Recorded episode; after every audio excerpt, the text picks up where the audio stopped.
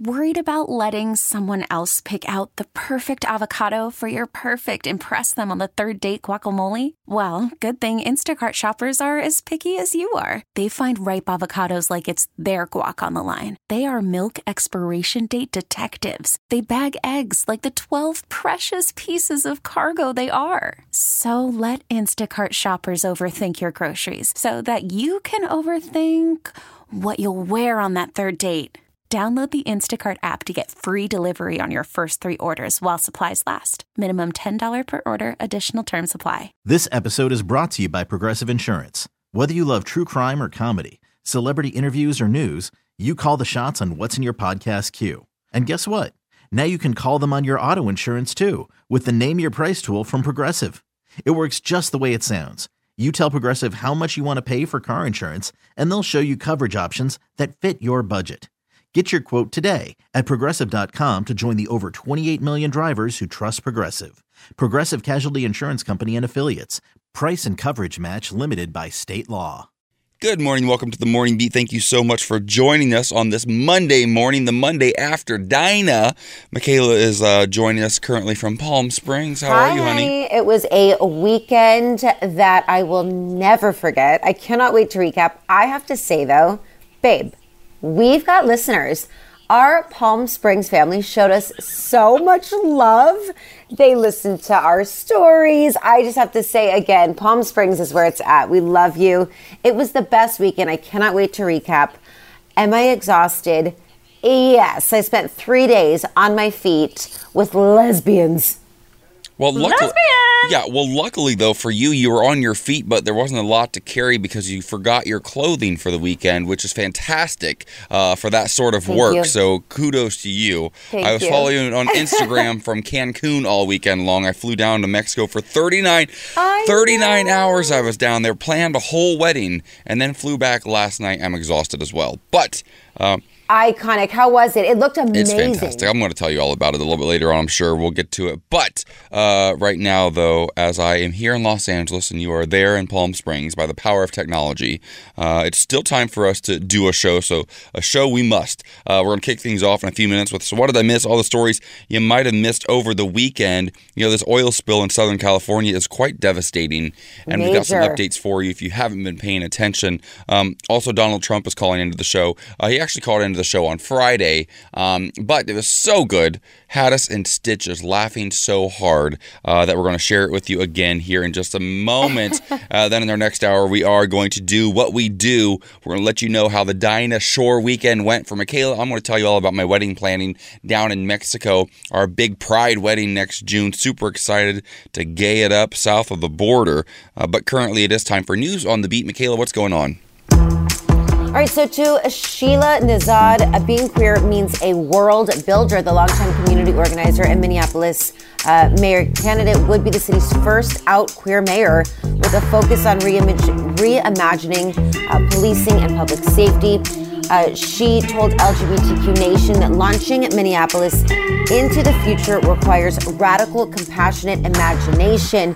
She said queer people have had to imagine uh, and build families, homes, jobs, and the way we do safety outside of traditional social systems for years. What we have now is a system of policing that we've been doing for 150 years, and it continues to bring violence to our communities and especially to our trans communities and LGBTQ communities of color. She said, We're going to have to imagine something new, and it's going to be a little bit scary. But as a queer person, when I came out in 2010, I had to imagine a lot of new ways of doing things as well. Uh, but Nezhad has done a lot more than imagine for three years. She has worked as a policy organizer for Reclaim the Block, an organization that lobbies the city to reallocate the police budget toward more community oriented programs. A self described big budget nerd, her motto is From the Streets to the Spreadsheets. Now, Minneapolis is indeed the epicenter of the national conversation about the role police should play in society. It is the city where George Floyd was murdered by police officer Derek Chauvin in 2020, setting off a global wave of Black Lives Matter protests and bringing the conversation about defunding the police to the forefront. In the wake of the protests, the Minneapolis City Council announced plans to eliminate the city's police department, though the plans ended up reduced to more modest budget cuts. That's really interesting. It'd be really great to see Minneapolis with not only a new mayor, but uh, a queer mayor. Uh, she has a leopard coat on in the in the I, photo. I was of gonna say, do you know her? Are you related? Is it your sister, your cousin? coat. What is it? It's the leopard coat for me. She really got it right. All right, let's get into a little bit of weather. It's going to be a high of 99 in La Quinta today, a high of 99 in Cathedral City, 79 in St. Louis, 70 in Chicago, high of 75 in Atlanta, 72 in San Francisco, 79 in Kansas City, 99 in Palm Springs, 90 in Vegas, and 84 in LA. Now give us a vibe of the day. You can't knock on opportunity's door and not be ready. Stay ready, people. Stay ready. I love that. All right. Well, of course, it's Monday, and we're doing a little bit of So What Did I Miss? Uh, apparently, a German car park unveiled diversity spaces reserved for LGBTQ drivers or migrants, and we're going to talk about it coming up next. Going in three, two. So what did I miss? What did I miss? Welcome back to the morning beat. If you weren't paying attention to life over the weekend because you were busy living it, don't worry, we've got you covered. Uh, I was in Mexico, Michaela was in Palm Springs, but here we are, still figuring out to tell you what you might have missed. Here are some stories you might not have caught. This first one is actually right down the road. Uh, we're heading down to Huntington Beach, Orange County, here in Southern California, uh, where a massive oil spill, a crude oil spill off the coast uh, believed to be at least 126,000 gallons, has now reached the shores of Huntington Beach, damaging local wildlife and possibly closing miles of beaches uh, for weeks or even months, apparently. This is just devastating. Uh, we don't hear a lot about oil spills, I feel like, as much as we did when I was younger. I feel like they've gotten them under control to some degree. However, there's always the risk. Uh, the origin of the leak was a break of the rig Elly, which was about five miles off the coast of Huntington Beach. Now, uh, Amplify Energy CEO Martyn Willsher uh, spoke at a press conference yesterday. Uh, said, "I don't, I don't expect it to be more. That's the capacity of the entire pipeline. Apparently, this pipeline just leaked as much as it possibly could into the ocean, uh, and then they were able to go shut it down. There are still divers out in the ocean right now trying to figure out the exact origin of the leak, uh, which they have not located as of now. Uh, crews of skimmers." uh, led by our Coast Guard, uh, have worked to establish uh, sort of floating barriers. Uh, they call them booms. They stop uh, the sheen of oil from spreading too far because there are all sorts of reserves down, ecological reserves down in like Bolsa Chica, Huntington Beach, Orange, Orange County area that are at risk for being damaged, uh, if not, you know, temporarily, possibly even permanently. And this is an entire ecosystem down there in Southern California that could be destroyed. And the idea that that we might not be heading to the beach uh, in parts of Southern California for months is just devastating. Yeah, You know, that's so sad. it is October, so you know summer's behind us, but people go surfing year round. People go swimming year round here in Yeah, Southern it was California. so beautiful. At least until December, we could still hit the beach. yeah, it's just so, so sad. and, and and and countless countless wildlife will die. Yeah, and and yeah. there's was there was a report of you know people seeing swimming or dolphins swimming through the oil slicks you know, over the weekend, and and who knows what's to come for them. It's just it's Mm-hmm. just devastating stuff. So uh, we'll keep we'll keep you updated on this, but uh, sad sad times here in Southern California.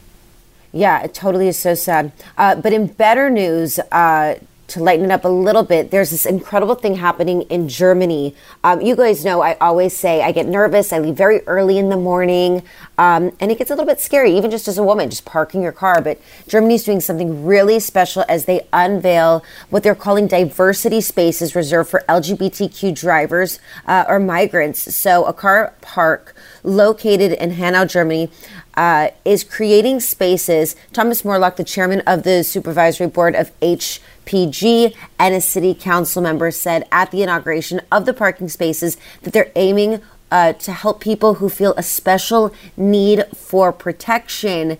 And so at this car park, there's cameras, there's about uh, multiple spaces where uh, LGBTQ people or people of diversity can park their cars. There's also a camera that um, watches them to make sure that they're okay uh, because some really scary incidences have been happening. Uh, different shootings, particularly in 2020, an extreme right gunman took to the streets of Hanau and opened fire on two shisha lounges in the city center, killing 11 people. Nine of uh, whom had ethnic roots outside of Germany, wounding five others. But there's also a need for our LGBTQ people, and so this is a way to just make people feel more safe. And I love it. I'll tell you, and I and I'm sure even maybe as a man, some of the scariest movies start with people walking through the parking lot or the parking garage to get to their car. It feels kind of sketchy and dangerous. And so to have this sort of protection, I think is incredible. Well, uh, that is fantastic. We're going to actually head back down to Orange County for a story coming uh, out of uh, Laguna Beach area. We talked about this a while back. There is an update. Remember that couple that was just uh, they had artwork installed in their backyard. They put some netting around it, um, and it was kind of obscene looking. Uh, the neighbors uh, complained that it blocked their view of the ocean. And part, part of the reason you live in Orange County is views of the ocean, right? And uh, this couple, this billionaire couple, got so upset by this, uh, they played this theme song nonstop till wee hours of the morning to get back at their neighbors. Just oh my God, yes. All right, so we're talking about uh, Bill Gross. Bill Gross is a and his wife Amy. They're billionaires. They live down in Laguna Beach, uh, and this is the song they would play past the nine o'clock hour. Uh, you have quiet hours, quiet hours, you know, where you can't play loud music past 9 p.m. on the weekdays. And they just kept blasting this into their neighbor's yard. Yes. And the neighbors were like, "Listen, uh, this is this is problematic. We don't like this." Uh, we're talking about uh, Mark Towfiq and Carol Nakahara were the neighbors. Well, now an Orange County Superior Court judge uh, said they could uh, spend days, two days performing community service for the violation. Also fined thousand dollars. There's a restraining order on them for three years so far could be extended an additional five years uh, because of this latest violation. And of course, this billionaire, who, by the way, was one of the founders of the global investment management firm PIMCO. It's a big deal. Oh this guy's God. got a lot of money. Uh, called the ruling a travesty of justice and a black mark on the Orange County judicial system. The words "black mark" stick I out know, to me. intense. When, Whoa. When, when, when their neighbors, the, I mean, with the names Nakahara and Towfiq, uh, sound like they might not be, you know, white uh, seems a little bit uh, problematic. But yeah, they're getting fined a thousand dollar fine though for a billionaire. I mean, come okay. on. Okay, that's like nothing money. Uh, all right, well, that's a little bit of So What Did I Miss? Now, coming up, uh, we had an amazing interview with our very own Trump, played by John Di Domenico. It was so funny. We're going to play it again. Stick around.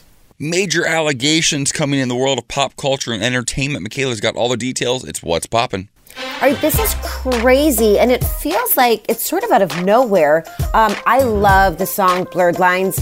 Uh, it did get in a little bit of trouble just a few years ago. It shared the same uh, chorus line as another very popular song. They ended up getting sued for that. But Robin Thicke is back in the headlines uh, thanks to supermodel Emily Ratajkowski.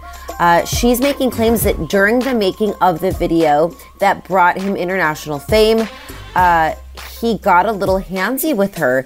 She said that he grabbed her bare breasts while they were filming Blurred Lines, and it was sudden, out of nowhere. She felt the coolness and foreignness of a stranger's hands cupping her bare breasts from behind. She said that she instinctively moved away, looking back at Rod uh, at Robin Thicke, um, and he basically responded. He had a goofy grin, stumbled backwards. His eyes uh, were concealed behind his sunglasses. And she said that her head just turned to darkness beyond the set. Uh, her voice kind of cracked. And uh, she said that she was okay when asked by the director if she was okay. Uh, and she just sort of let it go. Um, but I think that, uh, uh, I just, I think that as we're moving forward as women and, and especially in this industry, we're starting to feel more comfortable talking out, talking out against people. And this was a really sexual and racy video. She was naked uh, during most of the video. However, that's not an excuse for her to be touched when they're not filming and without her permission. And um, it's going to be interesting to hear what he has to say in regards to her coming out about this. But this is coming out of her new book uh, that she's written, and uh, it's going to be interesting. It's called My Body, and it's set to be released next month. Uh, yeah, it's a lot. It's so. It's just. It's just so. I. I think this happens so much, much more often than anybody realizes. Um, and it's just unfortunate that people can't, women in particular, can't come forward faster, you know, and can't just be honest about situations and have the power in the room to have it all shut down if that's what they choose.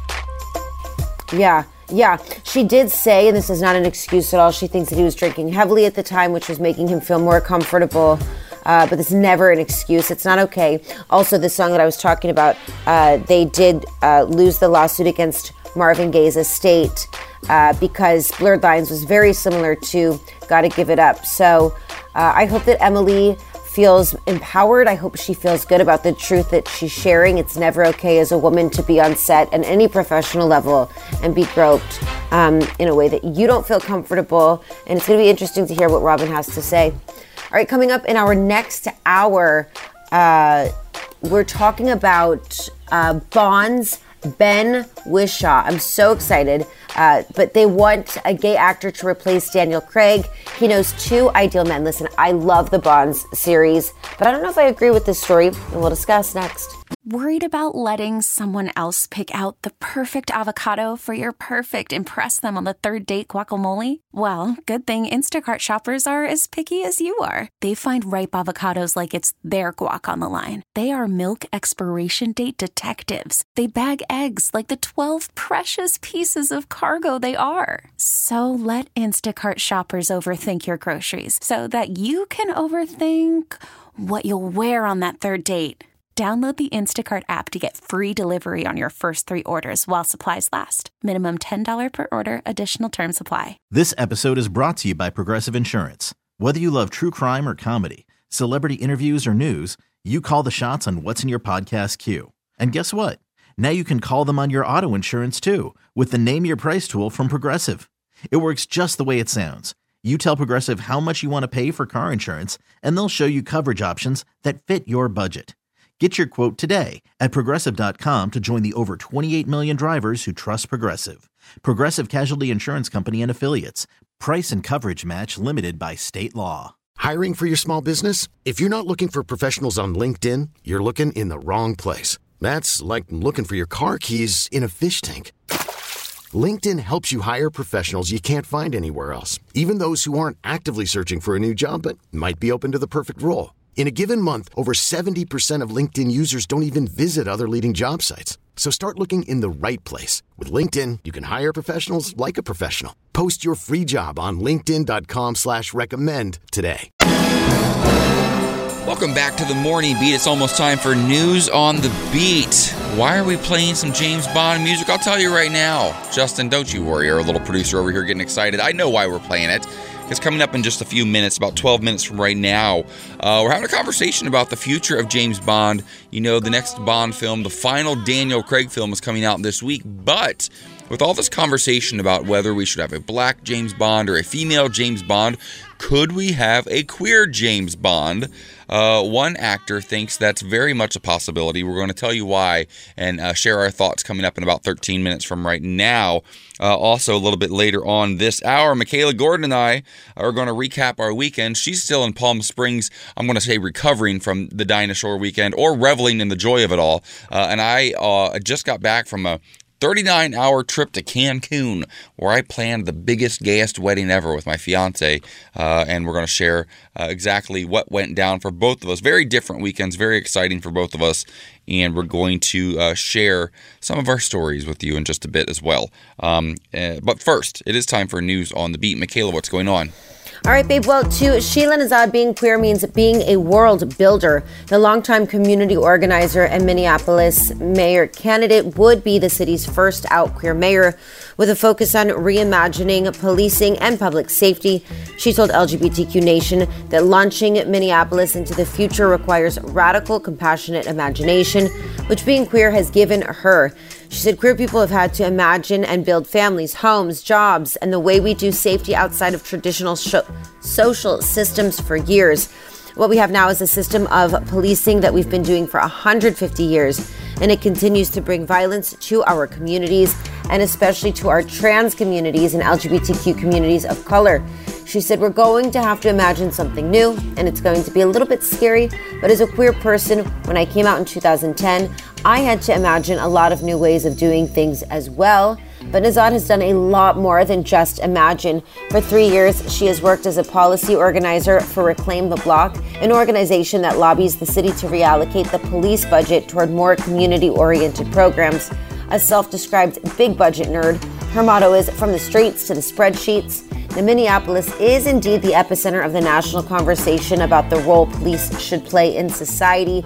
It is the city where George Floyd was murdered by police officer Derek Chauvin in 2020, setting off a global wave of Black Lives Matter protests and bringing the conversation about defunding the police to the forefront. In the wake of the protests, the Minneapolis City Council announced plans to eliminate the city's police department, though the plans ended up reduced to more modest budget cuts. This November, Minneapolis residents will vote on a ballot initiative that will decide whether the Minneapolis Police Department will be disbanded and replaced with a Public Health Focused Department of Public Safety. Uh, her bold vision for the city comes from her lived experience. She said, I am a queer person and a mixed race person. I'm a renter and a working class person. And all of that has informed my understanding of what builds safety in Minneapolis. And I'm not afraid to walk boldly into the change. It's really exciting. I mean, you know, everybody you know, at the height of the Black Lives Matter protest over the, the, the death of George Floyd, you thought we were going to see these extreme changes, and then, then eventually things just sort of die down. We don't hear about Breonna Taylor as much, we don't hear about George Floyd as much, and I think that that is a cycle that we as Americans tend to go through. Uh, hopefully, you know, we can get some real change. And I don't know if that means abolishing the police system, but I think it means making some massive, massive changes. Yeah, absolutely. I totally agree. Okay, well, Joe Biden is doing something major. He's announced his planned nominee for ambassador at large and coordinator of United States government activities to combat HIV AIDS globally. The ambassadorship is a Senate confirmed State Department position who leads and manages the president's emergency plan for AIDS relief. The title holder is generally referred to as the Global AIDS Coordinator. Biden will nominate Dr. John N. Nkengasong, the current director of the Africa Centers for Disease Control and Prevention, to the position. Now, Nkengasong was born in Cameroon and studied at the university uh, in a nation's capital before moving on to graduate from the Institute of Tropical Medicine and the University of Brussels, both in Belgium. He studied and defined several HIV subtypes in Africa for his doctoral thesis, something unprecedented at the time. He also studied at Harvard's John F. Kennedy School of Government for Management. I think that's pretty great. Let's get into a little bit of weather. It's going to be a high of 99 in La Quinta, 99 in Cathedral City, a high of 91 in Sacramento, 72 in Cleveland, 70 in Chicago, 82 in Baltimore, 61 in Seattle, 73 in San Francisco, 88 in Houston, and a high of 97 in Palm Springs. Now, give us a vibe of the day. You can't knock on opportunity's door and not be ready take care of yourselves. Do what you got to do to be ready for that next opportunity. All right. All right. Well, coming up, Bond's Ben Whishaw wants gay actor wants a gay actor to replace Daniel Craig, and he knows two ideal men. I'm going to say though, I don't know if I agree with Ben. We'll discuss coming up next. Okay, I can't tell you how excited I am for this weekend. The final James Bond 007, played by Daniel Craig, hits theaters and I haven't had a lot of reasons to go to the theater these last couple of years. Obviously, the pandemic didn't make it possible for a while. Uh, my partner and I did go see one movie a few weeks ago, but this will definitely get me back into the cinema. I can't wait. I love Daniel Craig, I think he's fantastic. But from the time that Daniel Craig took over the reins as James Bond until today, a lot has changed in the world, a lot has changed in the TV and film industry. And we've had uh, conversations for years now about, you know, having a black James Bond, and Idris Elba's name was thrown around a lot, which I think is fantastic. And then we talked about having a female James Bond, which I think is an also also a really great conversation. And these are conversations that you and I have had, that we've had here on the Morning Beat, that we talk about within our queer communities. And sometimes I think one thing that happens in our community is that uh, we are so used to getting so little for so long. This goes for queer people, black people, female. I think that sometimes we settle for one step in the right direction instead of two, three, four, five steps in the right direction. Uh, so, uh, Bond actor Ben Whishaw, uh, in a new interview with Attitude, um, which was uh, shared by The Independent, uh, who made his debut as Q uh, in Skyfall, which in my accounting is the best James Bond film ever made. Skyfall was absolutely incredible. We lost James Judy, Judi Dench in that film, which just broke my heart. Um, but I think that was the best James Bond. Well, Ben Whishaw is saying, uh, listen, I think it's time that we also have a conversation about having a queer James Bond, and he has a couple of ideas uh, for who that could be.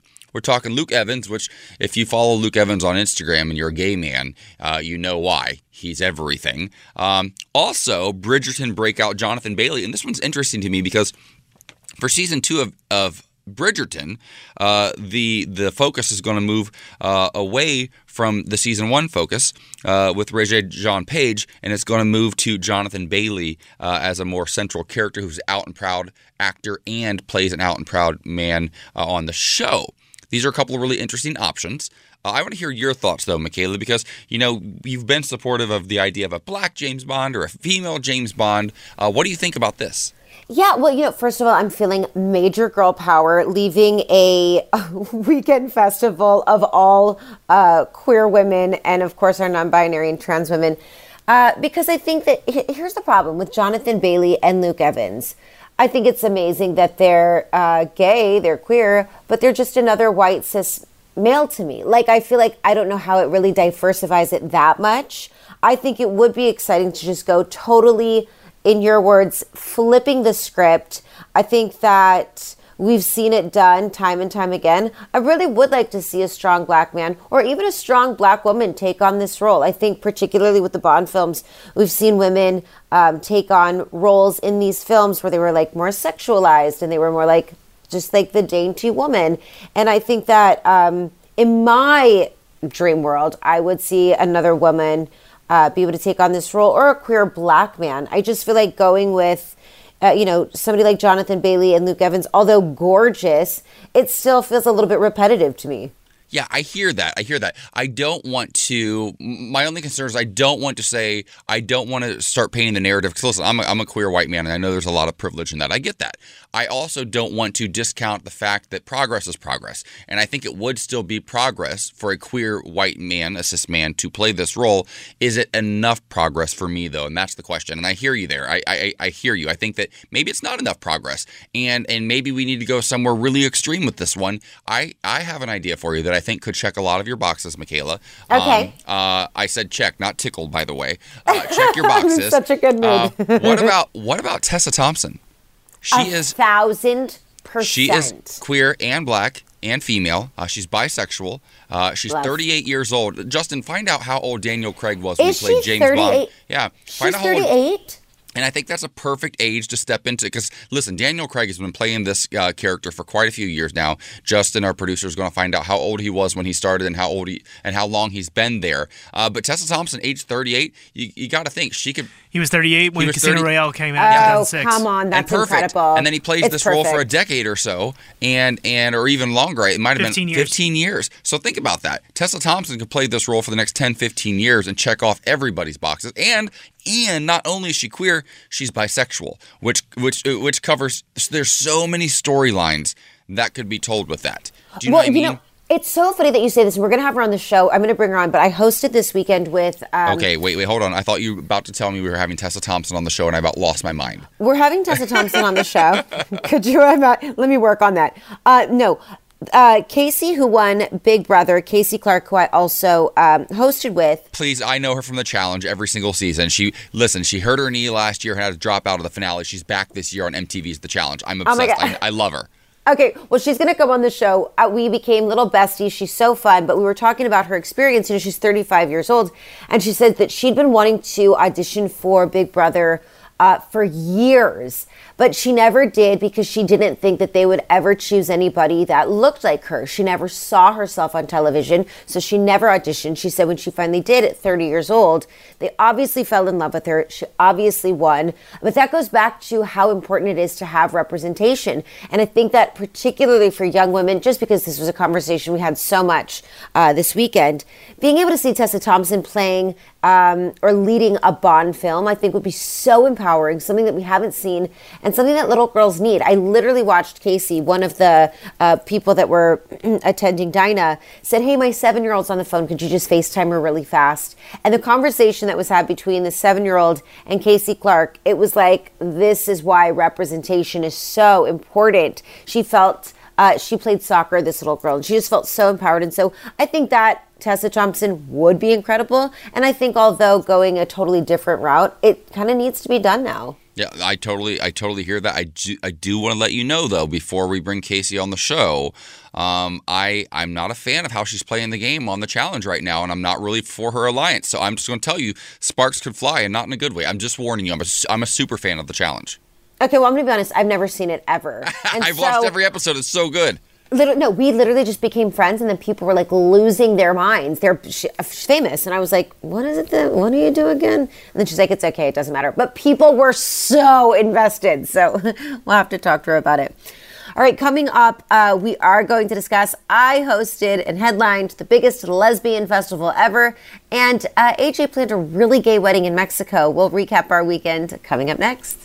You're listening to the Morning Beat, and what a morning it has been as Michaela records uh, live from Palm Springs. Uh, I'm here in the studio, just got back from a 39 hour trip to Mexico to plan a big gay wedding with my fiance. But Michaela, I want to hear all about why you're in Palm Springs. What went happened, uh, What went happen? What went down this weekend? Uh, because I was watching you on social media, and it looks like you had a blast. Listen to me. The things that I was able to squeeze in in 48 hours was unbelievable. First of all, Palm Springs is where it's at. First of all, to all of our listeners that came up, said they loved us, listened to our show. It was so amazing. Thank you so much. Uh, but Dinah was lit this year. Thousands of lesbians in one place. Also, it's gotten very inclusive with trans women, our non binary and queer community as well. I cannot say enough good things. First of all, doing a festival after a pandemic, all the safety precautions were taken. Everybody had to show proof of vaccine. They also had to bring a test that showed uh, that they tested uh, uh, negative within the past 24 hours. So that was really great. But just from the minute we stepped on stage Saturday, from the contests and being able to headline, I told Lisa that in 2009, I was like, one day I'm going to go to Dinah with my soulmate. And in 2021, I hosted Dinah with my soulmate DJing. Um, but I think there were some major highlights. We were doing a twerking contest at one point because that's what you do at lesbian festivals, Right. obviously. And behind me, Cara Delevingne walked up and she was like, Oh, you're gorgeous. And I was like, Wait, are you on stage with me right now? What's happening? She ended up helping us uh, host the twerking contest because she's doing this really amazing uh, new documentary that we're not really allowed to talk about. Um, but it was so exciting because you know she's part of the community. But um, it's so great that they're bringing light to Dinah Shore, which is we celebrated the Dirty Thirty, the 30th anniversary of this safe space. Uh, that has been created for women, and it was just so much fun. Uh, it, my feet are dying. I cannot feel them. But to see all of those women come together, also highlight of my life. SWV performed, and I get to go on stage. Not only did I introduce SWV, Lisa was DJing up until their intro. So it was me and Lisa on stage together in front of thousands of lesbians. We introduced SWV. They came on stage. It was, they sounded better live than the record. It was like incredible. It was also brutally hot, but it was just so great to see all of these women coming together, feeling excited. I felt so happy. I got to see so many of my friends, and I've officially been asked back to sing next year my new record that comes out in January. So it was amazing. I mean, congratulations to Channel Q, DJ Alex D, DJ Lisa Pittman. It was celebrity studded, and we just had the best time. I live for that. I love that. I, I love that you say they're more queer inclusive and more uh, non-binary and, and trans inclusive. That is fantastic, and I think it's a note that the uh, traditionally cis, you know, uh, gay festivals could probably take a note from because it's a lot of it's a lot of gay white men, to be honest. Um, not that I go to them very often, but I have been to a few over the years. Uh, so it sounds like you had a lot of fun, and I, I love that for you. Yes, and I'm now very tired, so excuse my energy level. I wasn't even drinking. It wasn't even a party. We were just hosting. I can't tell you, I haven't hosted an event for six hours a day for like two years, especially in the heat. That was the one thing that most people said. They're like, man, I can't party like I used to after this pandemic. It's crazy. Well, you got to build up the uh, build up the the what is it called Tolerance? tolerance. Why? See, th- that's how old I am. I don't even have a tolerance anymore. Well, you had a busy weekend well, also. I did drink a, quite a bit of tequila in a very short amount of time. Yeah, my partner and I, my fiance and I, uh, flew down to Mexico after work on Friday uh, and had the shortest trip to Cancun of all time. We were there for about 39 hours. Uh, but we did spend nine hours with our wedding team meeting all sorts of vendors and, and picking out florals and, and flatware and, and performers and all sorts of stuff on Saturday. We're getting married down there in a big, big gay wedding for Pride in June of 2022. Uh, not going to reveal where we're getting married, uh, but somewhere down near Mexico that's absolutely stunning. And I'll tell you, this resort has blown our mind. We went down there and uh, did site uh, sort of site inspections, toured a few different resorts back in June uh, with a couple of our friends, and fell in love with this place and had the time of our lives this weekend. Uh, there was romance. I had breakfast in bed. I woke up. Let me tell you this: my fiance, sweet as can be. I woke up yesterday morning. We didn't have time to really go to the spa or get massages on the beach or do those sorts of things. And we're also kind of waiting for our wedding so we can do those things then. We don't want to like get so used to the resort now that we don't enjoy it when we're down there for our actual wedding. Well, he knew I wanted to go to the spa. And we woke up. He woke me up in bed, whispered in my ear, said, Excuse me, Mr. Gibson, uh, your spa treatment is ready. He had a bubble bath prepared for me in this ginormous granite tub that's so stunning. And uh, he had a robe ready for me and some slippers. He had spa music playing, and then he had breakfast in bed delivered. If I, I if he didn't know all my love languages yesterday, I, it was incredible, and I just can't wait to go do it for an entire week in June. It was wonderful. Yes, I love it. Well, listen, it was a very gay wedding, a, a gay weekend for the both of us. And I'm so happy that we're here to recap. I cannot wait for your wedding. I can't wait for Dinah next year. Um, and again, thank you to all our listeners. Now, coming up in What's Poppin', Twitter is reacting to the stacked, stacked 2022 halftime lineup. I'm all of a sudden the biggest football fan ever, and we'll discuss why coming up next. Audacy is giving you a chance to win a trip to London to see Taylor Swift at the Eras Tour. It's Tay in the UK. Hey, it's Taylor. Just download the free Audacy app, log in and listen to a participating station for a minimum of 60 minutes to get your daily entry. And you could win a chance to fly off to London with three friends and see Taylor. I can't wait to see you at the Eras Tour in London. For more, go to audacy.com slash Taylor. Tay in the UK. on the Audacy app. Thanks to Republic Records. This is a national contest. The Super Bowl is one of the biggest nights in the year, and I can't believe we're actually covering it and what's popping because, you know, sports. Uh, but Michaela is super excited. Tell us why. Okay, listen, I would never cover sports, ever, unless the announcement was big enough. And the annual announcement of the Super Bowl halftime lineup is always a big deal, but this year's rundown has sent football and music fans into overdrive with anticipation thanks to its hip hop and R&B talent. It has been announced that Dr. Dre, Snoop Dogg, Eminem, Mary J. Blige, and Kendrick Lamar are set to perform at the Pepsi Super Bowl halftime show uh, in Inglewood, California on February 13th, 2022. Literally, Twitter was losing their minds. I've never related to so many tweets. Somebody said, Suddenly, I'm a huge football fan. Somebody else responded, This is hands down the greatest Super Bowl halftime show of all time. I feel the same way. I'm so excited.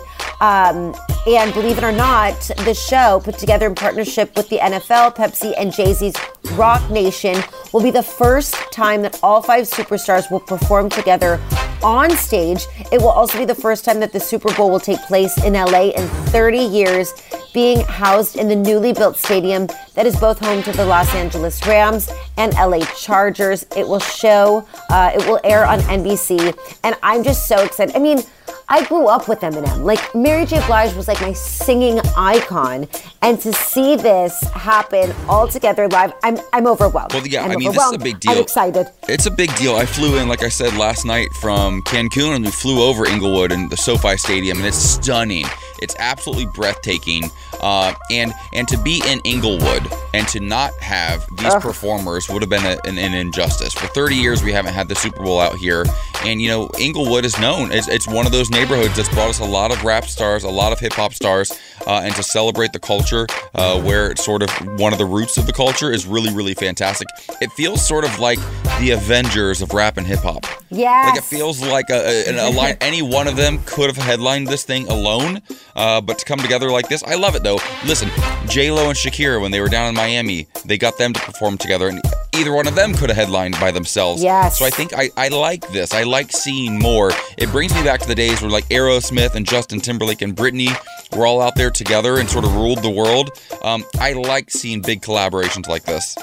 I do too. I will say Mary J. Blige is representing for women who I would have liked to have seen added, and maybe there'll be a surprise as Missy Elliott. I feel like that would have been also a good Well, she addition. she came out what last year, two years ago at the Super Bowl halftime so, show, and she did do a surprise performance. So I feel like they wouldn't bring her back out. Um, but she she could again headline the entire show herself as well. I love her. yeah, of course, of course. Well, I can't wait. It's going to be a rockin' show. I'm so ready. And uh, congratulations. Let's go. All right, coming up at our next hour. Uh, there's a story coming out of the LGBTQ Nation. An LGBTQ newspaper publisher proclaims no one gives a hoot about woke gender identity. Not a hoot, not giving a hoot. We'll discuss coming up next. Welcome back to the Morning Beat. Thank you so much for joining us. A fantastic hour coming up. Uh, the the owner of the Pride LA newspaper, it's an LGBTQ newspaper, has proclaimed that no one gives a hoot about woke gender identity. We're having that conversation in 15 minutes. Uh, is that an accurate statement? Uh, is this a hill we're willing to die on? Or should we continue fighting for each and every single cause every day of the week? It's a really, really interesting conversation. We're going to have it here in just a little bit. Uh, but stick around for that. Right now, though, it's time for news on the beat. Michaela Gordon, what do you have for us? All right, big news, babe. President Joe Biden has announced his planned nominee for ambassador at large and coordinator of United States government activities to combat HIV/AIDS globally. The ambassadorship is a Senate confirmed State Department position who leads and manages the president's emergency plan for AIDS relief. The title holder is generally referred to as the Global AIDS Coordinator. Uh, Biden will nominate Dr. John N. Nkengasong. Forgive me for butchering that. I did practice. Justin, did I say it right? I believe so, yes. Thank you very much. The current director of the Africa Centers for Disease Control and Prevention. Now, Nkengasong was born in Cameroon and studied uh, in the nation's capital before moving on to graduate from the Institute of Tropical Medicine and the University of Brussels, both in Belgium. He studied and defined several HIV subtypes in Africa for his doctoral thesis something unprecedented at the time. He also studied at Harvard's John F. Kennedy School of Government for Management. Uh, so that's a really big deal. I'm proud that Joe Biden is taking this very seriously. All right, another news to Sheila uh, Nezhad being queer means being a world builder. The longtime community organizer and Minneapolis uh, candidate would be the city's first out queer mayor with a focus on reimagining policing and public safety. She told LGBTQ Nation that launching Minneapolis uh, into the future requires radical, compassionate imagination, which being queer has given her. But Nezhad has done a lot more than imagine. For three years, she has worked as a policy organizer for Reclaim the Block, an organization that lobbies the city to reallocate the police budget toward more community oriented programs. A self described big budget nerd, her motto is From the streets to the spreadsheets. Now, Minneapolis is indeed the epicenter of the national conversation about the role police should play in society. It is the city where George Floyd was murdered by police officer Derek Chauvin in 2020, setting off a global wave of Black Lives Matter protests and bringing the conversation about defunding the police to the forefront.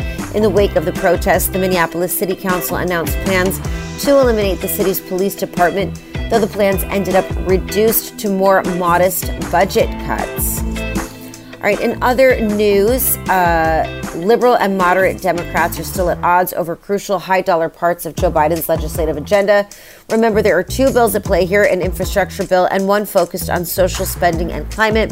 The latter is causing particular concern with a proposed price tag of $3.5 trillion. Moderate Democrats have balked at the figure and suggested a pared down version of as little as $1.5 trillion. That's been rejected by progressives who are also vowing to withhold their votes on the roughly $1 trillion infrastructure bill if details of the other bill aren't ironed out first. The disagreements led House Speaker Nancy Pelosi to delay bringing the infrastructure bill to the floor for a vote late last week and will undoubtedly continue this week. Though Dems are facing criticism for how long it takes to agree on these key issues, uh, Senate Majority Whip Dick Durbin assured that the party won't let the U.S. default on its debt on October 18th. It's interesting because Nancy Pelosi has just now set October 31st as the new deadline to get these bills done. You know, we thought they might happen last week. Anybody who pays any attention to politics in Washington, D.C. knew that would not happen. Uh, but we did avoid a government shutdown, which is, I guess, a minor success. And we have until the end of October, right before, uh, you know, uh, some people in some places go up for re-election in November. Not a whole lot of elections happening this year, though. 2021 uh, a down year. Uh, but we'll see. Yeah. All right, let's get into a little bit of weather. It's a high of 97 in Palm Springs today, 90 in Vegas, a high of 84 in LA, 86 in Miami, 73 in San Francisco, a high of 82 in Baltimore, 79 in St. Louis, 99 in La Quinta, and 99 in Cathedral City. Now give us a vibe of the day. You can't knock on opportunity's door and not be ready. Love it. Love it. Be ready. All right, coming up, an LGBTQ newspaper publisher proclaims no one gives a hoot about woke gender identity. We'll discuss why this is problematic coming up next. It's so important to know where you're getting your news and information from. Uh, this is really fascinating to me. TJ Montemer is a name you should know. He's the publisher of the Mirror Media Group, which includes publications such as the Santa Monica Mirror, Palisades News. Those are communities here in Southern California. Also, they publish the Pride LA, which is an LGBTQ uh, newspaper, right? A lot of people from our community in Southern California, in particular, get their news from the LA Pride or the Pride LA. Um, but allegedly, he has denounced a teacher who's being criticized for asking his students what their preferred pronouns are. The pronouns discussion is a hot button issue for many. You know, we talk about it oftentimes on the show. Uh, young kids nowadays uh, uh, learning about their pronouns at school. Uh, we discussed at great length Bethenny Frankel last week getting dragged for what some are saying are transphobic comments. We had Dr. Jen Mann on the show to discuss uh, as one of the leading experts on this conversation in the nation, right? If you missed that conversation, download our podcast on the Audacy app. Um, he went on to say there is no place in school where this should be. Uh, this is on his Facebook page. Uh, said, In the real world, no one gives a hoot about your gender identity. Woke kids equal soft kids, which equal soft adults.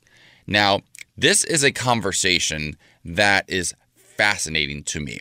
This idea of soft adults. You know, oftentimes as liberals or progressives, uh, we're called snowflakes by others. You know, where we can't handle things, we're fragile, we're delicate. Um, where some people see this as being soft or fragile, I see it as being compassionate and kind and actually being very, very thoughtful. It's fascinating to me, though, that this publisher, uh, whose other publications are very much catering to a straight audience, uh, would denounce the community uh, for which he serves. You know, with with Pride LA, I or L, I, I just I think it's important to know who the people are behind the publications and the news that we're receiving. And I think it's important that we share this information with our listeners because I don't support this. I think it's insane. Yeah, I think it's really tough because, you know, people are always like, I, have been reading some of these memes where they say, um, well, you know, tough things happen to everybody. You should just get over it and uh, move on. Nobody cares. Everyone has a story. And I think that, you know, that's why we have so many people struggling with m- their mental health, particularly older generations, uh, even our generation. I was taught that we don't cry. My mother's maiden name is Cavarici, and they would say, Cavaricis don't cry, Cavaricis don't cry. You couldn't cry if you got hurt. Uh, therapy wasn't cool in an Italian family. Ugh. You weren't supposed to speak about any of these things. So problematic. And it was so problematic because, you know, yeah, sure, everybody goes through something. It doesn't make mine any less valid for my own narrative and working through what I was trying to work through. Because had I been able to have real conversations as a little girl, um, I would have probably liked myself more. I probably would have had more self worth. I probably wouldn't have thought I was weird. And when you have low self worth, you do things that uh, that are harmful to yourself and then harmful to others. And mm. so I think that you know I, I'm just tired of people thinking that two things can't live in the same place. Do you know I what I'm saying? Right. And it, it, it just makes me so sad to think the potential of humans Like, if we actually just allowed space for conversations on mental health, I understand that the generation before us and those before them did not have that luxury. By and large, my generation has not had that luxury. It's been eh, I'm 41 and it's something sort of new to to me even to have these conversations you know and men in particular have a hard time with this i believe men of a certain age uh, this man in particular this publisher tj uh, montemer uh, has has made very problematic statements in the past on his Facebook account. Um, one time he said that uh, the homeless people in in California are quote taken care of, and it's their choice to be on the street. They aren't 150,000 Californians; it's just 150,000 randoms. So the lack of compassion is across the board for this guy. He's a piece of work, and to to to not understand the homeless crisis, to not have respect for our community while you're publishing a publication that is catered towards our community and making money off of our community. I think it's just disgusting to have such a lack of understanding of human decency and and and, and how diverse uh, we are, how beautiful our differing perspectives are. Mm-hmm. If someone wants to share with you their pronouns, shut the f up and listen. Yeah. Like just let them share them. Yeah, there, it Like, doesn't. It doesn't do anything to you. yeah, I don't understand. you. I don't understand why the pronouns conversation is so triggering for some. Like we're so deeply set in our ways, in our belief systems, that we can't say, "Oh, we can't hear another human being saying to us, this is how I identify."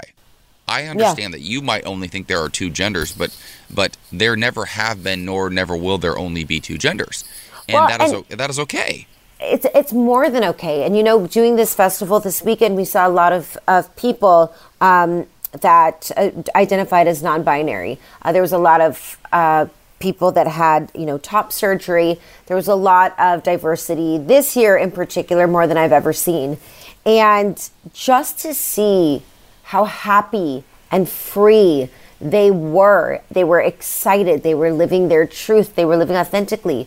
Watching that did nothing to me. It didn't take anything away from Yeah. me. In fact, it actually made me so happy. It made me happy watching somebody genuinely laugh, Yes. genuinely be happy. And, Yes. and that's really what it comes down to. And you know also, tell, saying? tell me if I'm wrong, but when whenever you're around diverse people, don't you feel a little bit more inspired to be a little bit more free and a little more, Yes. more kind afterwards? Yes, yes, absolutely. So I just I do not agree with this newspaper reporter at all.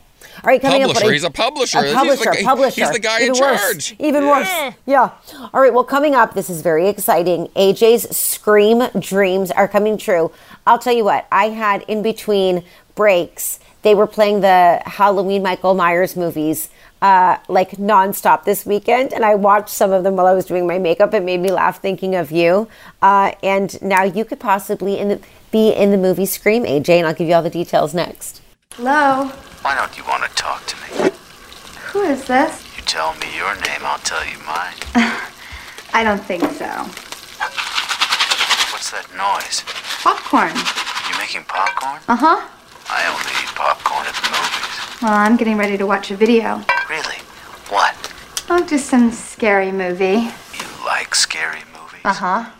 What's your favorite scary movie? Scream. Scream is the answer, obviously. That's Casey Becker, played by Drew Barrymore in the iconic Scream, the original, that relaunched the entire horror slasher genre. I'm obsessed. I've been obsessed since way before Scream, but that is the moment I knew that my love was real for horror films. Now, that film is celebrating its 25th anniversary coming up, which is really wild.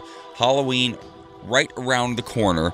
And uh, Scream 5 is also about to come out. It's done and dusted, it's been filmed. Uh, and the original characters, Neve Campbell, you know, uh, David Arquette, Courteney Cox, all came back for it to reprise their roles. Uh, and and one of them is doing something really fantastic. David Arquette, uh, he has teamed up with uh, uh, Airbnb actually in the Scream franchise. He plays Deputy Dewey Riley in the series, and he is going to be a part of a three night event that they're doing at the actual house. Where the final scene, all the carnage took place in the original Scream. You know, you Oh know my how God, these movies, yes. these movies all break down in the simu- similar pattern. But for this one, there's that that scene where a few people have been murdered, and then they all go to this party because they have the night off. They get they get school suspended for a while, and they go to this party, right? And that's where the final climax takes place, where the two murderers, Ghostface killers, chase down Sidney Prescott. Of course, she lives. Uh, but the house just brings back so many emotions for me. It is iconic 1990s style, and apparently has not been touched. The owners bought and built the house and died not that long uh, before they started filming Scream there. So they actually filmed the movie in this house where this couple had passed away, essentially, right? Well, this house has not been changed for 25 years. It still looks almost exactly. No renovations, no updates. The kitchen still looks like something straight out of the 1990s. We all know and love what that looks like. Uh, and right now, Airbnb has put it on the market, and you could stay there for five bucks. Five dollars Honestly, that's crazy. Would you do it? in a heartbeat. Do we Just think it's haunted? Uh, of course not. It's a film. But, but I'm going to tell you this. I would reenact every single scene from that movie with my friends because I could bring some friends if I get this right. I would go try to like put the door up and down and see what it was like for for Rose McGowan's character Tatum uh, for her to die there. I would go to the kitchen and pretend stab my friends and get I don't know, corn syrup as pig's blood to pretend like we were actually going through the. Mo- I would reenact everything. I would walk out that front door and hopefully there would be a news van parked out front. This movie to me is everything that is great about cinema. It is campy, it is hilarious, it's scary as all get out. This film was terrifying. I would chase you through the woods, Michaela. I know that you don't think it's haunted, but I feel like whenever you bring any of this kind of energy and then the house has not been touched since 1996, I feel like weird energy would be there. I feel like I would imagine Ghostface in the halls. I wouldn't be able to do it. There's just no way. I would freak Oh, out. honey, there's there's stained glass of the Ghostface killer now at the top level center window of this house. No. So you would you would very much, and they also have a couple Ghostface killers peeking through windows. So and then also David Arquette has done some virtual stuff for them that, that plays on screen there. But I'm talking they still have VHS players in this house. Oh, I Like love the it. original the original set. This is iconic. Here's the problem. There are three opportunities to stay there. Three nights. Nobody's winning this thing. No, the It odds are not in your favor. The greatest publicity stunt of all time, and chances are I won't get to stay. But I do want to go see this house. Like I would, I would legit just go check it out. And if it is in fact haunted, I would hope that it's haunted by the ghost of Wes Craven, who brought us Scream, Nightmare on Elm Street, so many iconic, iconic. I, I just want to go there. I want to make some Jiffy Pop in the kitchen. Oh my God, Jiffy want- Pop. I want to live my best life. Listen, I really did. This whole weekend, I was so busy, but in the middle of getting ready and coming back to the hotel room, they had this Halloween Michael Myers just movies on replay marathon. It got me so in the mood for spooky season, Halloween. Mm. And I forget, I actually love Halloween. I love scary movies. There's something very creepy and cozy about it. I would go see this house in a heartbeat because I loved Scream. Couldn't stay at it. I'd be freaked out. And the good news is, none of us can because the odds are just not happening. Oh Well, my God. tell you this. Wait, shut What? up. You guys, wait. No, you're going to think this is not a real thing. Oh my God. Okay, wait. As you guys know, I'm in a hotel room in Palm Springs where I've stayed because I had to host Diana for three days. As I was just saying that, oh my God. Lisa just went out. I'm the only one in the room. The hotel is starting to wake up. A light just turned on and off. My lamp by my bed. Everything's off. We're working with daylight. My lamp just turned on and off. You're saying it's haunted? I don't know what I'm saying, but that was creepy. oh my might be. god! Oh my god! You know I they hope say so. spirits travel through the through the electric system. Maybe oh it's the god! I'm alone in my hotel. This is not of Wes good. Craven. I, I hope you don't get murdered there. Mostly because you're my friend, but also the show would be really hard to host alone. Yes, yes, and I had a really iconic Justin. weekend. Well, listen, I'll tell you this: if you are in the in in, in the mood for some spooky thrills, you know, you talked about Halloween. Uh, there's another Halloween film coming out called Halloween Kills. It comes out October 14th with Jamie Lee Curtis and Kyle Richards from Real Housewives Oh, of Beverly Hills. love. She's reprising her role as a little child with the babysitter, and she was a little kid. Now she's the babysitter. So good. She's grown and she's back. I bet she dies. I bet So she does. good. But regardless, uh, I need to get to Northern California to Tomales uh, to see this house. It's still there, even if I can't stay there for Airbnb. Uh, I do want to go see it though. I think uh, it's pretty iconic. Love, love, love. All right, well, me and my light are going to head out because I don't know what's going on. But coming up in uh, What's Poppin', Real Housewives of Salt Lake City is back. And one of the cast members is accusing Lisa Barlow of sabotaging an LGBTQ event. We discuss next. Welcome back to the morning beat. If you're going through a breakup or you're trying to help a friend through a breakup right now, we've got you covered here in about 15 minutes. We're going to be sharing from a psychologist, uh, psychologist perspective uh, five steps for getting through a breakup. That's actually in our next hour. Right now, it is time though for what's poppin'. Uh, Michaela, what do you have for us? All right, well, there's more bad weather in Utah. Whitney Rose is accusing Lisa Barlow of sabotaging a mutual pals event and an LGBTQ charity event uh, in an episode of The Real Housewives of Salt Lake City. Now, Salt Lake City has had it rough. I mean, Jen Shah was like the most iconic arrest ever, but the cast is fighting. Take a listen to Whitney Rose accusing Lisa Barlow of this. Mm-hmm. There's been a hiccup. I got this weird message from my caterer. You tell me what you think. I'm not gonna make I'm not gonna make a call. I'm gonna let you make a call. Okay, she says, Hey, we spoke with our staff last night. This doesn't seem like the right event for us. We've been asked to host events at the restaurant by Lisa's assistant, so that's the direction we need to go in. I'm so sorry to do this to you, but we can't do your event. Did this text come before or after you told her we've been talking and we're friends? About five hours after. Lisa's sabotaging you. Uh Ooh, oh. it's interesting. Um, but is she sabotaging her because she's friends with Whitney Ro- with Whitney Rose, or because it's an LGBTQ event? Um, I have no That's idea. I've never seen the episode, but I will say this: I watched one. I watched one episode last year, season one, and I absolutely hated everything about it. It's the only Real Housewives franchise I'm not into. But I totally agree. But we've had so many friends in the last few days tell Emil and I, you gotta get into the show. It's so good. So I don't know. Yeah. Like I might have to add it to my list. Well, my makeup artist is obsessed with all things housewives, but particularly uh, Salt Lake for sure. They love. I mean, I would hope that they sabotage the event because they don't like Whitney, not because of, of, of it being an LGBTQ. Yes, honey, old-fashioned cattiness I'm fine with, but not yes, I love cattiness. Yes, yes. Women against women, absolutely. LGBTQ homophobia, I think not. A thousand percent.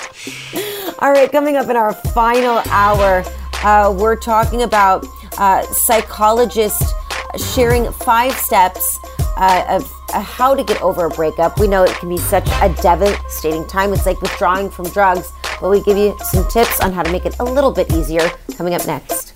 Coming up in this hour on the morning beat, if you're going through a breakup or know somebody who uh, who has gone through a breakup, they can be devastating to get over.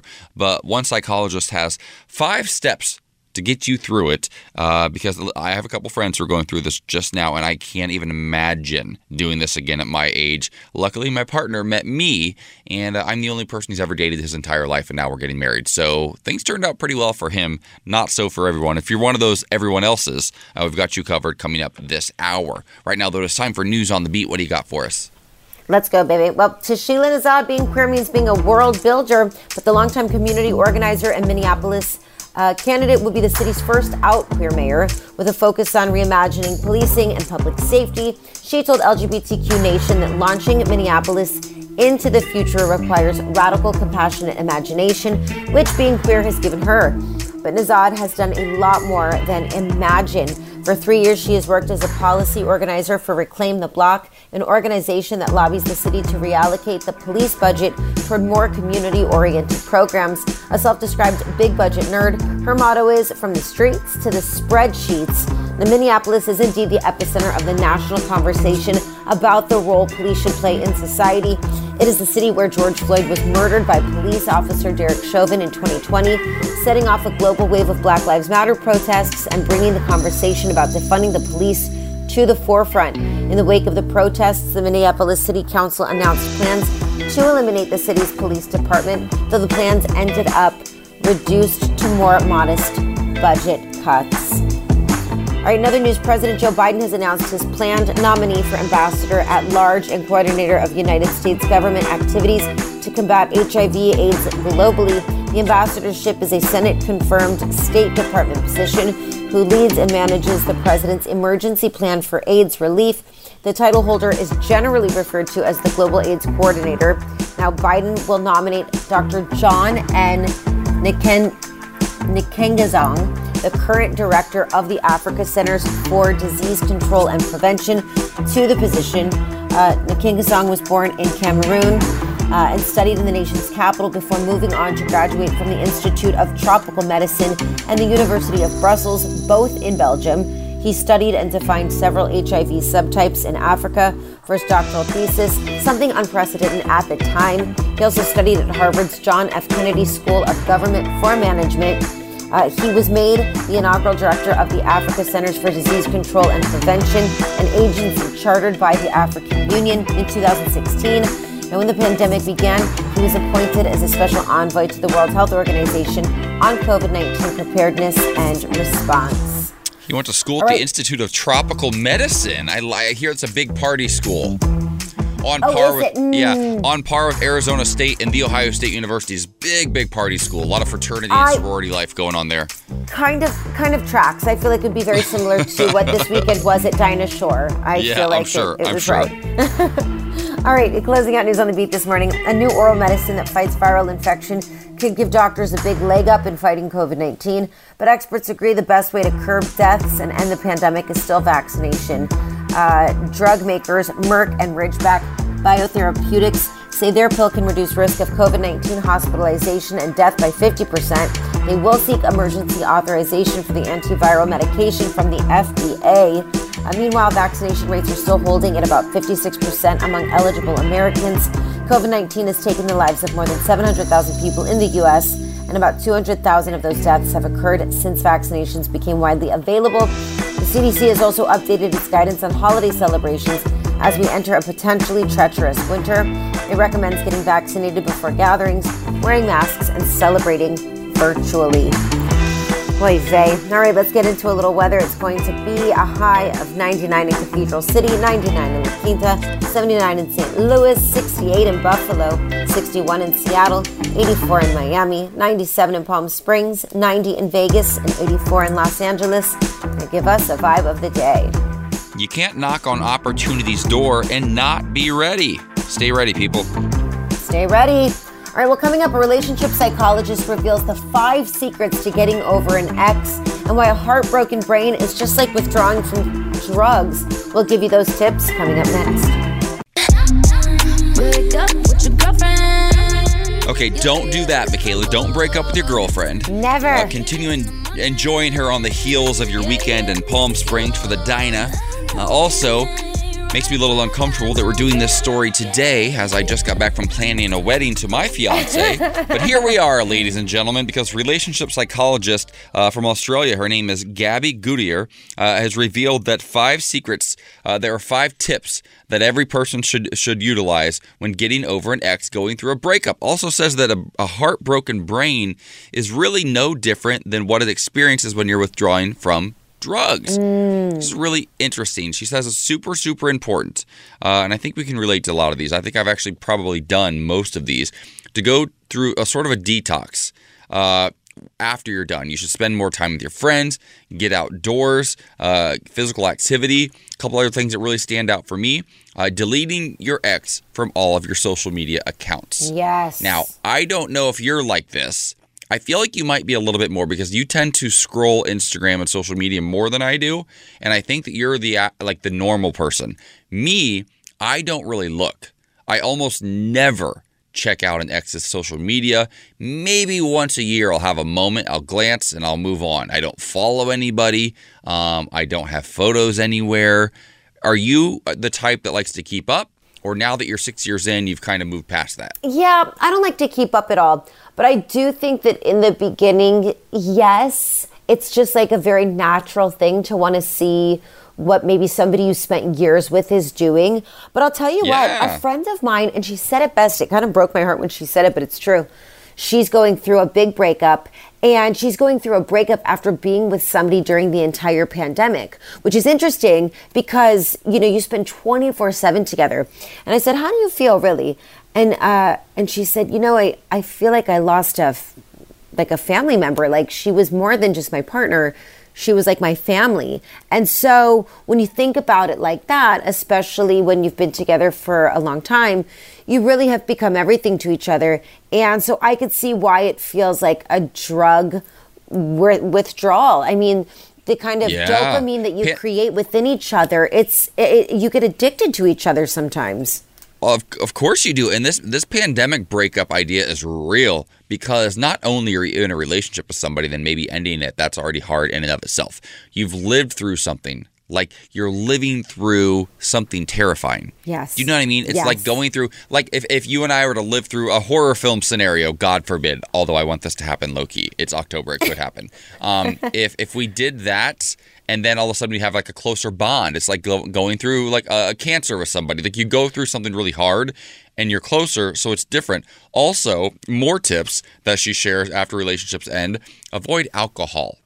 She says alcohol tends to make things more difficult Mm-hmm. for you, and and as you referred to a moment ago, uh, dopamine and oxytocin. Those are hormones that are that are being produced in great amounts when you're happy, when you're in love, things are going well. But when they're cut off and that love ends, uh, the stress hormone cortisol comes in and takes over, and it's not a pretty thing. No. Um. So so definitely avoid the alcohol. Spend time with your friends. Get outdoors. Listen- Shut off the social media. I can't say it enough. Even when I'm just depressed, if I feel any type of depression, I try to get myself to the beach or even just like lay out in my driveway. Just getting that interaction with the sun, I feel like always makes me feel Mm. so much better. And sometimes that's all you need is just a little bit of sun and water to sort of refresh you up. Oh no, I tell you this, we we were in I told you in Mexico this weekend planning our wedding and we were with our wedding planners and our, our vendors interviewing people for like 9 hours.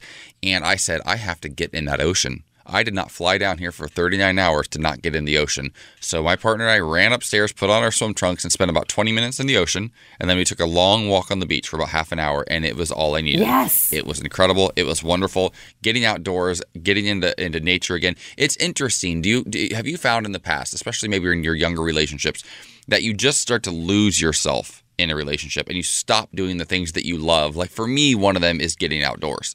I tell my partner this every t- every now and then. We feel a little bit off kilter and things start to feel strange. I say, "Hey, for me, I need to be outside. Yeah. I need to go. I need to go for a hike. I need to go to the beach. I need just a day with you outdoors, even if it's not something that you love.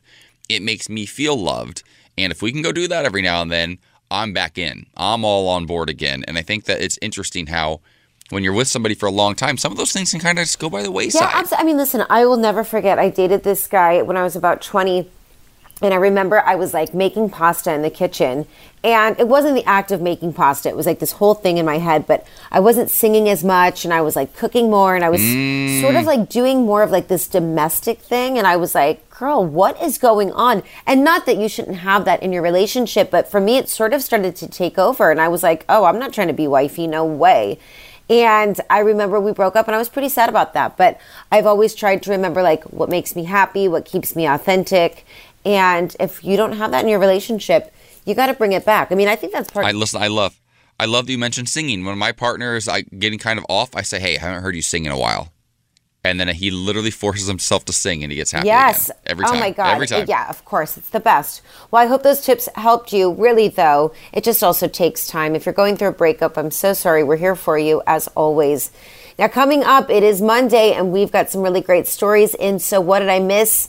Including a really special thing Germany's doing for our LGBTQ community when it comes to parking their cars and staying safe. Coming up next.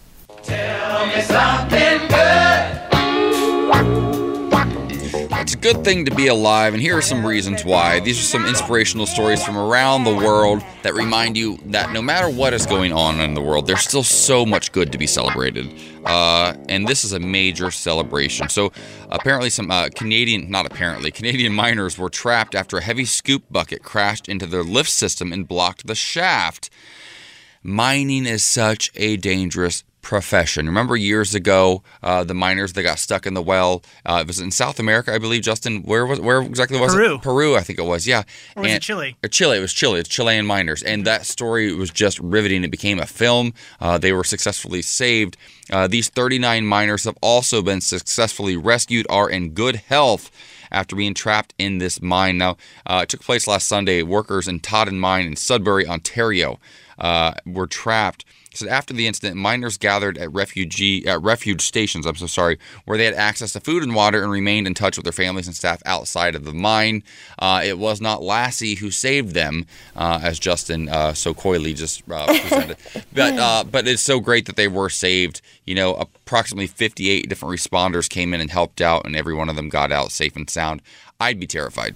Yeah. I would be terrified. Oh, yeah. Um, the company they work for, they employ around 200 people, and they produce copper, nickel, and precious metals uh, that don't exist if we don't have miners. It's a it's a real real industry, and it's really really dangerous. And we're really glad that they're safe. Absolutely.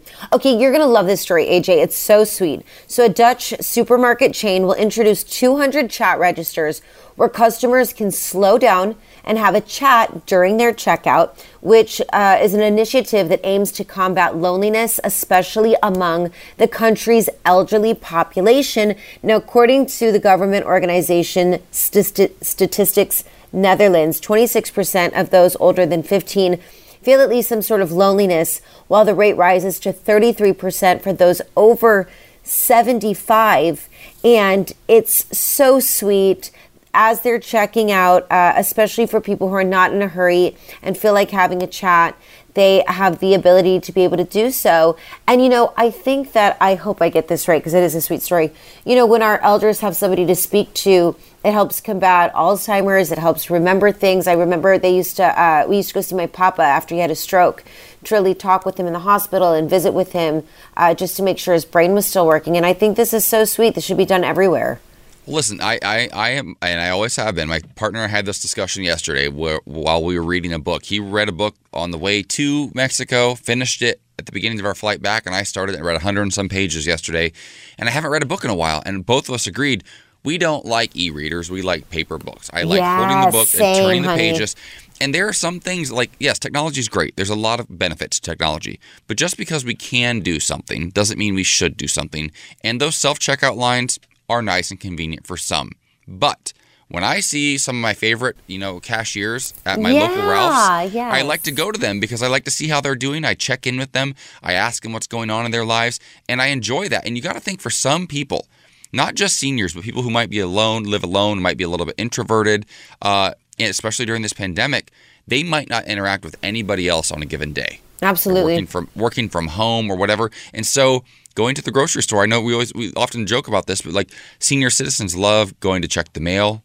They love going to the doctor sometimes because it means they get to talk to somebody, and we take that for granted. And not everybody has that. Yeah, so it's I think this is a really, really cool idea. I do too. Well, you guys, that's the end of our show. As always, thank you to McDonald's for these sweet little reminders. Uh, brought to you by Tell Me Something Good.